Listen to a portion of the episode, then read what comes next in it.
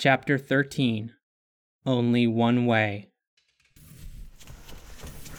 Crashing through this cave face first was easier when Tim was swimming in the aftermath of a head injury. At this speed, he could run straight into a wall before his brain would have a chance to distinguish it from the ambient darkness. But there's no choice. Time is running out. All he can do is keep his shield up and keep running. There's no fucking beetles. He prays. There are none, at least until Tim passes the dead man on the ground. A few steps past him, there are two bug corpses, shellless and cut up. Fuck! Tim shouts to no one. Swerving around the carnage and then around a pile of stones, he keeps running until. a wall. No, not just a wall. An executioner. Tim pats the stone, checking for holes, cracks, an escape route hiding in the shadows. But the wall is absolute. His search turns him around 90 degrees until he is following the stone back to the fire beast, evil shades of amber growing brighter on the distant corner. The existence of this wall means that the cave is a single curve. There are no side paths, no alternate exits. The wall is a dead end, and Tim is going to die on it. He's at the trap door now, banging on it, clawing at the edges.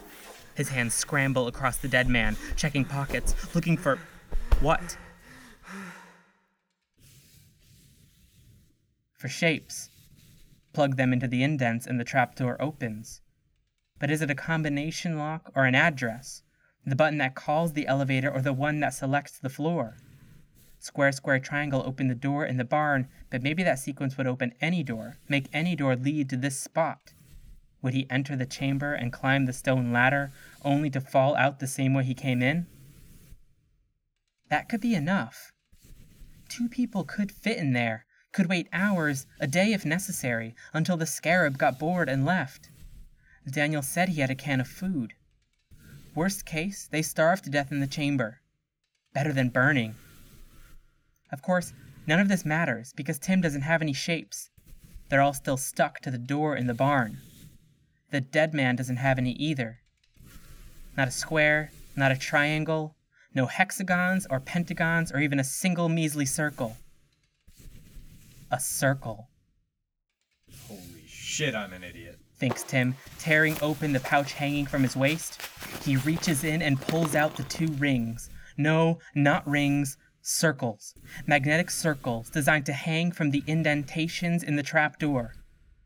They fit perfectly. Tim tries to open the door when they're in the first and second slots. It doesn't budge. First and third, nothing. Second and third, no. Fuck, fuck, fuck! screams Tim, slamming the door with his palms. Wisps of fire round the corner, trapping their prey. Daniel's shadow bends and writhes. One more shape could have done it. One shape could have put Tim and Daniel on the right side of life and death. It's worse knowing that it's coming. He would have preferred it to be sudden, a blow to the head, one well aimed throw, unannounced. Blackout.